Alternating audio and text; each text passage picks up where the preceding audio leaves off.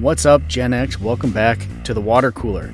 You know, I thought of you guys this past week. You know, I saw this post. It was actually from a couple years ago, but it uh, made the rounds, and I thought it was uh, very appropriate and kind of encapsulates uh, us as a as a genera- generation with our shared experience. It says, "I know we Gen Xers take a lot of, but you have to admit."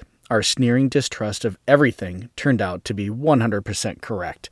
That's from Twitter handle at Weekend Twitter. I absolutely love that tweet. I, I just want to print it on a shirt and and and just shout that out to the world. Our sneering distrust of everything turned out to be 100% correct. Boy, you, you, you could not describe us any better than that. And this week in particular, with all the nonsense going on, I, I kept thinking about that, you know, our sneering distrust of everything and how we're 100% correct. So kudos to us, uh, Gen X, for not falling for the crap. And uh, our, our cynicism is you know, paying off on, on at least some level. Well, this past week, uh, it finally happened. The official withdrawal from Afghanistan uh, has been complete. there's a lot of uh, patting on the back going on, um, but uh, this thing can certainly be described as nothing short of a disaster, uh, like we talked about a couple weeks ago. And it's you know only gotten worse since. And this past week was another dark week, um, even though you know the powers that be would have you believe otherwise. Um, but they the Biden administration and and the military leaders made their deadline. In fact, they were, I think, even like a little day early. Yip yip hooray! Um, you know, they, they, they finally withdrew the final final uh, troops and military personnel out of Afghanistan. They pat themselves on the back and say, "Yep, the, we finally ended the war." Blah blah blah blah blah. So, see, the rub is there are still, and again, we don't know how many, but at least hundreds, uh, at a minimum, of Americans who want to leave that are still there. Um, we have thousands more of Afghani green card holders, uh, U.S. green card holders that want to leave that are still stranded there, and certainly thousands more of those who supported the U.S. Uh, effort there and, and had aided in some way who are also trapped there and now, you know, seem to uh, have a fate that doesn't look uh, so good and I'm I keep getting confused as to what exactly the term you know, the, the end of the war means. And to be honest, I don't really know. Um, because I'm I'm still unclear as to functionally what we quote unquote or what our military has been doing in Afghanistan really for the past you know 10 plus years. We know we've, we've been there in some capacity for 20, but certainly the the most aggressive operations uh, and on the front end to depose the Taliban and and and drive out Al Qaeda and, and get Osama bin Laden was on the front end of things. Osama was was killed in 2011. So the first 10 years was really kind of focused on that and wiping out the you know terrorist uh, supporters and so on, and you know driving driving those others into their caves and bunkers if you've read uh, Lone Survivor, you'll hear some very you know, remarkable uh, experiences that uh, Marcus Luttrell had. But again, that that is kind of what, in my mind, I normally think of war and in and those active operations and you know those deployments that you know the soldiers had for you know 12 months, 18 months, whatever it was, and you know they went back multiple times and and served and and so on. But recently, the past 10 years, I, from what I understand, is some quite different. It was, it was a little bit more of the nation building, peacekeeping, that kind of stuff. So I'm not, I'm unclear as to, you know, what types of, you know, hot missions that were being run uh, and, and, uh, you know, tactical missions were being run, or was it more support and training and, and building schools and hospitals and government buildings and that type of thing from, you know, and support that effort you know, nation building and what have you. Um, I, am just not clear what extent, you know, the quote unquote war was. Um, now, the, the th- this has obviously spanned 20 years, you know, four different presidencies, two different, you know, political parties in almost equal measure. Um, so it's certainly not something that you can pin necessarily on one person, although the Bush administration probably has their fingerprints on it more than any. But certainly those following didn't do the job, and I, I don't think there are many who would support a open-ended war effort. And I don't think there's anybody who would necessarily support this open-ended occupation of, of Afghanistan. Um, that's certainly not in anyone's best interest to put our, our people in harm's way. And the fact that we made the decision that it was time to leave, you know, operationally, I think was one that most people can support. I would support that. But how it was handled and and just bungled and the carnage that happened after that lies squarely at the feet of the Biden administration. And I'm, I'm very reluctant to necessarily put it all at Joe Biden personally in his feet, although being the president, you know, certainly the buck stops here, right? That's that's what what uh, what we're taught. So certainly on a personal level, he he is responsible for all of it. But I'm you know unclear as to whether it's you know his his decisions or the advice of his military commanders that was driving this. I don't know. But there's a lot that makes me question and wonder, and I'm not exactly clear. But ultimately, you know, there are a lot of people that have a lot of blame, and rather than owning up to much of that, in the past few days, there's been a lot of um, patting of their own backs and self-congratulating, and almost just kind of gaslighting, trying to you know, you know tell us that what's going on is not what we're seeing. Case in point, the bombing that happened, the terrorist bombing, the suicide bombing that happened outside the Kabul airport, you know, killed 100 plus people who were waiting, desperately trying to get into the airport, trying to leave Afghanistan.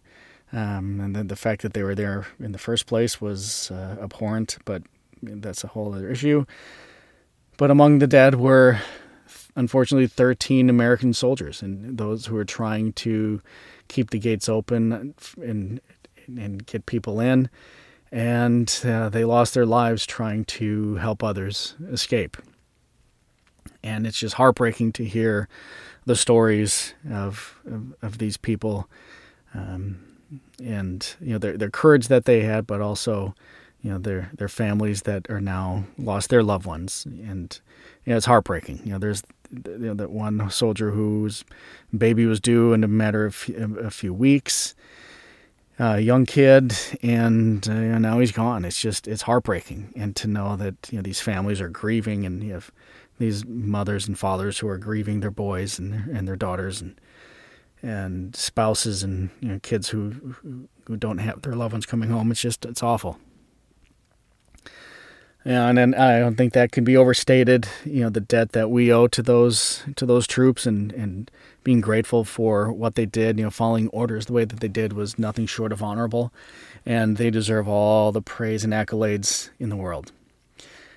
Um, but you just can't help but think that all of it was so so avoidable. You know, when you hear reports that um, there was a you know drone tracking of of this bomber, and he was even locked on but ultimately was the decision was made to let it go and and and this uh, piece of crap you know you know killed hundred plus people.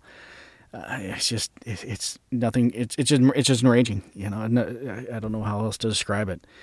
Um, and I mean, it's, it's all so avoidable. But again, I, I don't know who bears the most of the blame. Is it Joe Biden and his his uh, policies and his his ideas that are driving it? or is he more kind of deferring to the colonels and they're the ones who who bungled this? Is it both? I, I to be honest, I I, I don't know. I, I really don't know. Um, but you know, someone's heads have to roll. It's just it's so infuriating, and particularly when you hear the nonsense coming out of the talking heads and the speeches that Biden gives, you know, the teleprompter reading that he gives. Um, it's just it's just insulting to the intelligence. You know, they just yesterday they were saying that know they they're patting themselves on the back and saying that it was a, it was a success. You know, that they they couldn't describe it in any other terms than a than a success. again, it, it, it it's so galling to have your in, in, intelligence insulted straight to your face. It's, it's galling to just be lied to. You know, we, we Gen Xers don't take that well, and you know they those fools can go tubing themselves. And it's all made all the more galling when the day after Biden gives this speech saying that he can't call it anything less than a success. There's a transcript of a call that was made you know, just days into the Taliban advancing within Afghanistan and areas started falling very quick. Um, but there was a, a, a 14 15 minute call, um, this transcript of a call between Joe Biden and President Ghani of Afghanistan, just as he's ready to you know, evacuate and flee. Um, because the you know the Taliban were quickly making their way through Afghanistan, and and Biden said something along the lines of the fact that he you know they have a a perception problem, and that that he needed to put out the message or give the impression that um, things were were going well. You know, he, he said you know, he, that um, he needed to make things sound good, quote unquote, whatever, whether it is true or not, is what he said. So whether it's true or not, he needed to make things sound like they were good. That's what he said. And the guy responded, Hey, this is nothing short of a full scale invasion. How can we act like things are good when they're not? And you know, he, he promised aid if he would, uh, Biden promised aid if, if they would just make things sound like they're going better. So, with that as the backdrop, yesterday, the Biden administration is telling this is nothing short of a success.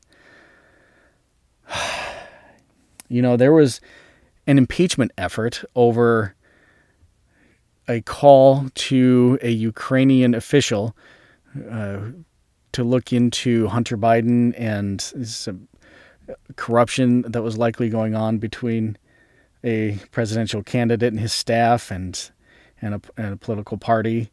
Um, whistleblowers within the military, uh, the Vindman was made a hero. All of that happened over a phone call. And now this phone call is I mean this is border this is borderline impeachable. You know, to have this president admit to to someone that he needs to to create some false narrative.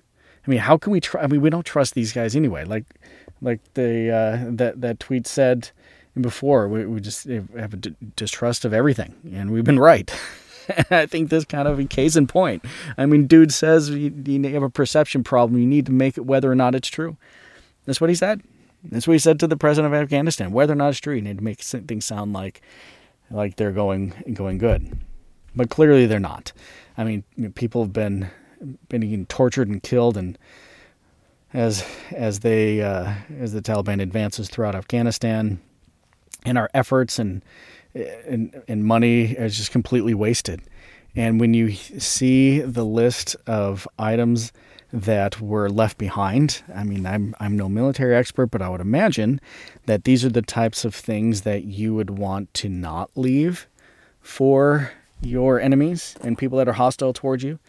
But this is a list of items and equipment that have been left behind. 22,174 Humvees, totaling about $5.5 billion. 634 M1117 security vehicles, about $634 million. 155 MRAP fighting vehicles, $116 million. 169 M113 personal carriers, $50 million. 42,000 pickup trucks and SUVs. 64,363 machine guns, $901 million. 8,000 trucks, 162,043 radios, 16,035 night vision goggles, 358,530 assault rifles, $251 million, 176 artillery pieces, $92 million, 126,295 pistols. Next time I hear that fool talk about gun control and getting the hand guns out of the hands of people that don't don't shouldn't have them. I want to shove this in their face every freaking time. You're going to put hundreds of thousands of weapons in the hands, or just leave them for our enemies to use, and you're going to tell American citizens that they may not have them? Are you freaking kidding me? These stones that that takes. And it gets worse. 33 Mi 17 Black Hawk helicopters, $195 million. 33 UH 60 Black Hawk helicopters, 43 MD 530 helicopters, 4 C 130 transports, 23 Embraer EMB Super Tucano airplanes, 28 Cessna 208s, 10 Cessna AC 208s. And it goes on millions and billions of dollars worth of equipment, equipment that will be used to help our enemies and to harm our allies and to kill Americans. It is galling. Whoever did this deserves to be in jail. It's just insulting to the intelligence, and ultimately, it falls on the feet of this administration. I mean, heads need to roll. But this is what happens, you know, when you uh, elect somebody who is as much of a totalitarian leaning individual as Joe Biden. And when you elect somebody who is surrounded by people who are totalitarians, this is what happens. And it, it's just, it, it's so infuriating uh, that this is how it had to happen. Again, it gets, whenever you talk about the bungling of this, the supporters of this administration try to obfuscate the point and say that you know you're trying to uh, somehow support an open-ended effort and war effort and whatever. And that's that's not the case. You, you you can't be distracted on that. No one that I know is arguing that you need to be there open-ended. I'm certainly not. However, if you're going to leave, there is a proper way to do it or a good way to do it. And, and what we saw is certainly not that.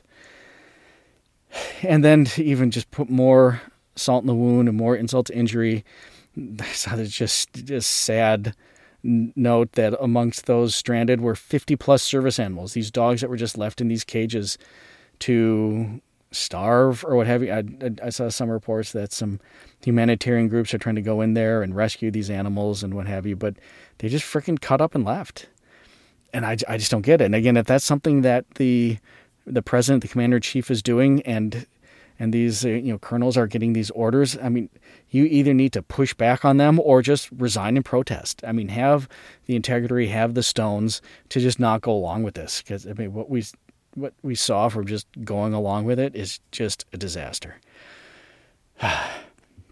And now that I've you know, spent some time excoriating that fool that's in the in the White House. One thing I want I do want to make sure is to not fall into the habit of Biden derangement syndrome. I mean, we saw four plus years of Trump derangement syndrome, and it was just as irritating as you could possibly get. Just all the irrational hatred for that guy.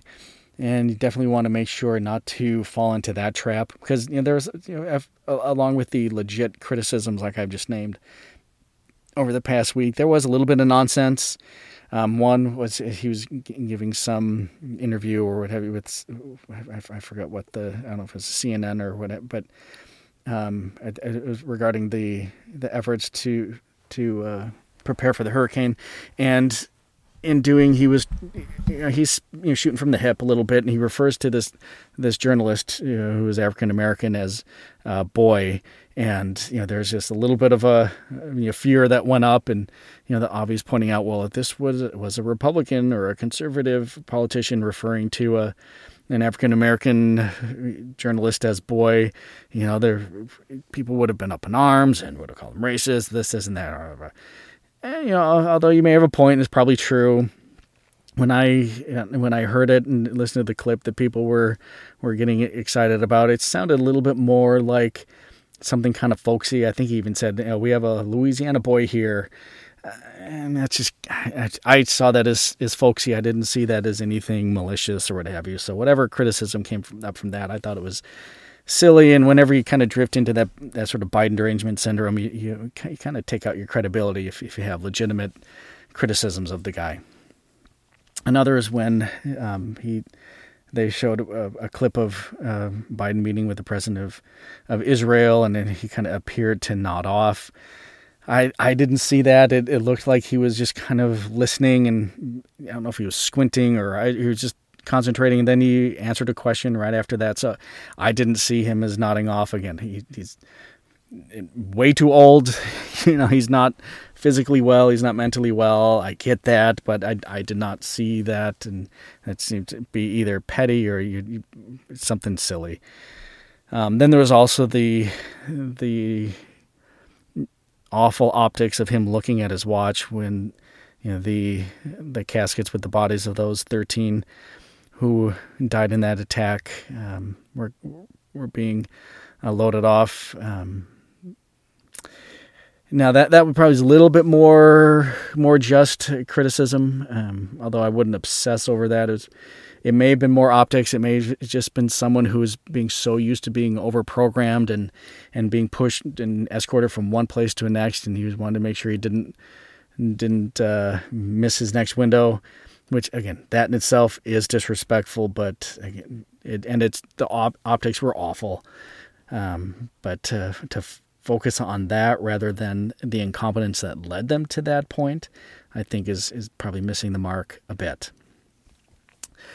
But again, the optics were awful, and, and it, I think it's very likely that him looking at his watch or that weird, awful, awkward moment of silence where he was clutching his his uh, little notebook and he just looked so weak, you know, following a terror attack, and it took him so long to respond.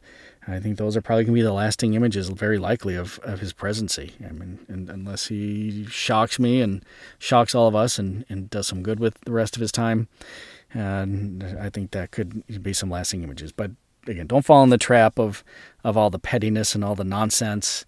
Um, whether it's him or anyone else, if, if people deserve criticism, give it to them, call them out. Uh, and our like I said, our, our distrust of everything has been 100% uh, correct, but you, you don't uh, don't use that to fall in the trap of, of, of, being petty and silly, because that only undermines your own credibility. Uh, another point this past week, I saw this the interview um, given by Lieutenant Michael Byrd, who is the among the Capitol Police, and apparently was the guy who, the officer who shot and killed Ashli Babbitt and that's one that I just I have a really hard time with for a number of reasons. Um, I like I said before, I don't think any of them should have been there. You know, she should not have been in the Capitol. She should not have been trying to get through a window. You know, there's so many people that were just acting a fool and and just venting um, you know, for because their guy lost or they felt like it was it was stolen, and you know maybe it was. Um, but that certainly wasn't what we do. That that wasn't how we behave. That isn't how we show our dissatisfaction in the elect- electoral process. That's not what we do. Again, that never should have happened. However, what I don't believe should have happened was this officer shooting and killing an un- unarmed civilian. I don't think he should have. Now he says he saved countless lives. Now it, it seems to stretch the imagination a bit that he saved countless lives because this wasn't the only breach of the Capitol. There were other areas where you know these these morons were were demonstrating, and, and I mean they made it into the Capitol Rotunda, and I, I don't believe countless lives died from that. Um, there were a number of of cases where um, some officers died later from from uh, issues not related directly from that riot. Um, Ashli Babbitt's the one, the single one who lost her life during that uh, whole event. So I, I, think it's a stretch to say he saved countless lives.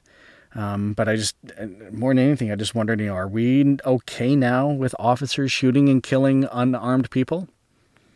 I don't know. I, I thought we were rioting and looting and had a whole summer of turmoil because unarmed you know, people were being were being killed, particularly unarmed uh, minorities were being killed by officers who were white um, or Caucasian. I is, is this is this not racist too by that very logic? You know, is this you know, Michael Byrd, who is African American, is he racist because he shot and killed an unarmed white woman? I don't know. I, I, I certainly wouldn't think so. That's not where my mind would go, but I thought that's where the dialogue went. I mean, if the dialogue went there with Jacob Blake and and, and Breonna Taylor, why is that narrative not there with Michael Byrd? I mean, can we at least be consistent? Can we at least have some consistency here? I mean, if we're going to show nuance with this case, maybe we should be showing nuance with others. I don't know. Just a thought. Now, the last thing here is, is one that I think is going to infuriate justly a lot of us, and I I hope it doesn't uh, cause too much harm and disruption for us. But you know, we Gen Xers, along with being cynical and distrusting of authority, we're also used very used to being being screwed over, and this is one that certainly falls into that camp.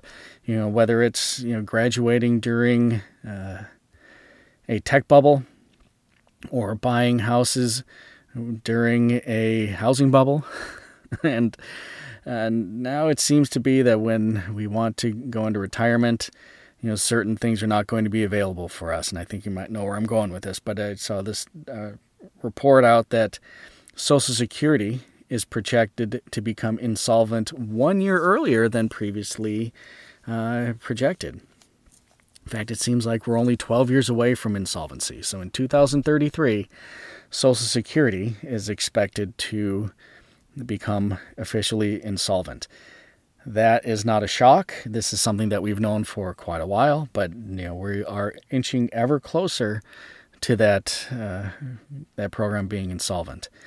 Again, Social Security, it's one of those things that I think are it, it's kind of a joke. I mean, in, in the private sector, something along the lines of Social Security, a program like Social Security, is referred to as a Ponzi scheme, but in the hands of the government is called Social Security. And it's something that people have grown accustomed to depending on or expecting or thinking they have earned when they retire. You know, we have been working all of our adult lives and our teenage lives, so adult lives, paying into the system, paying into Social Security every paycheck, every week, every month, every year.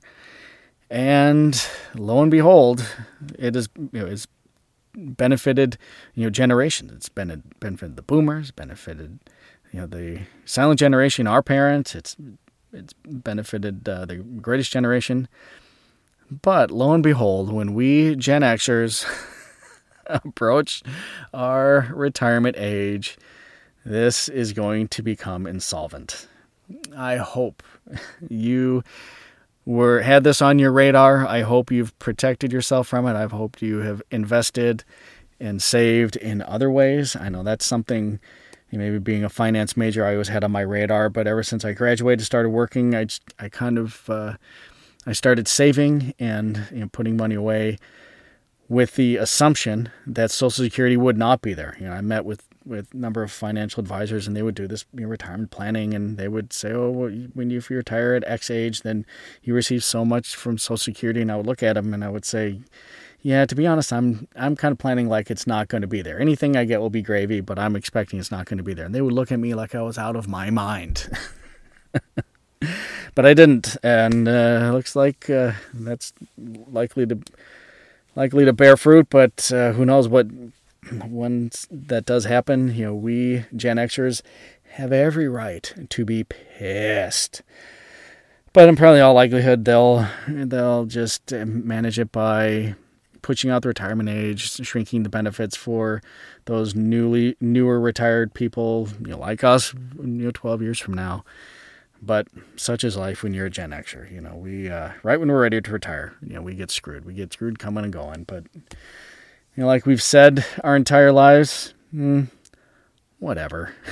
it's just it's how it goes, right? We roll our eyes, whatever. That that's why we are the way we are, and and Social Security solvency is case in point.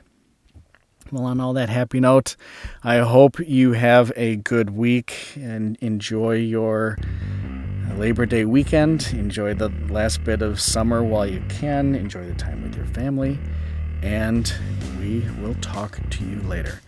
Shout out to music on MTV, and I'll see you next time. Stay cool, Gen X.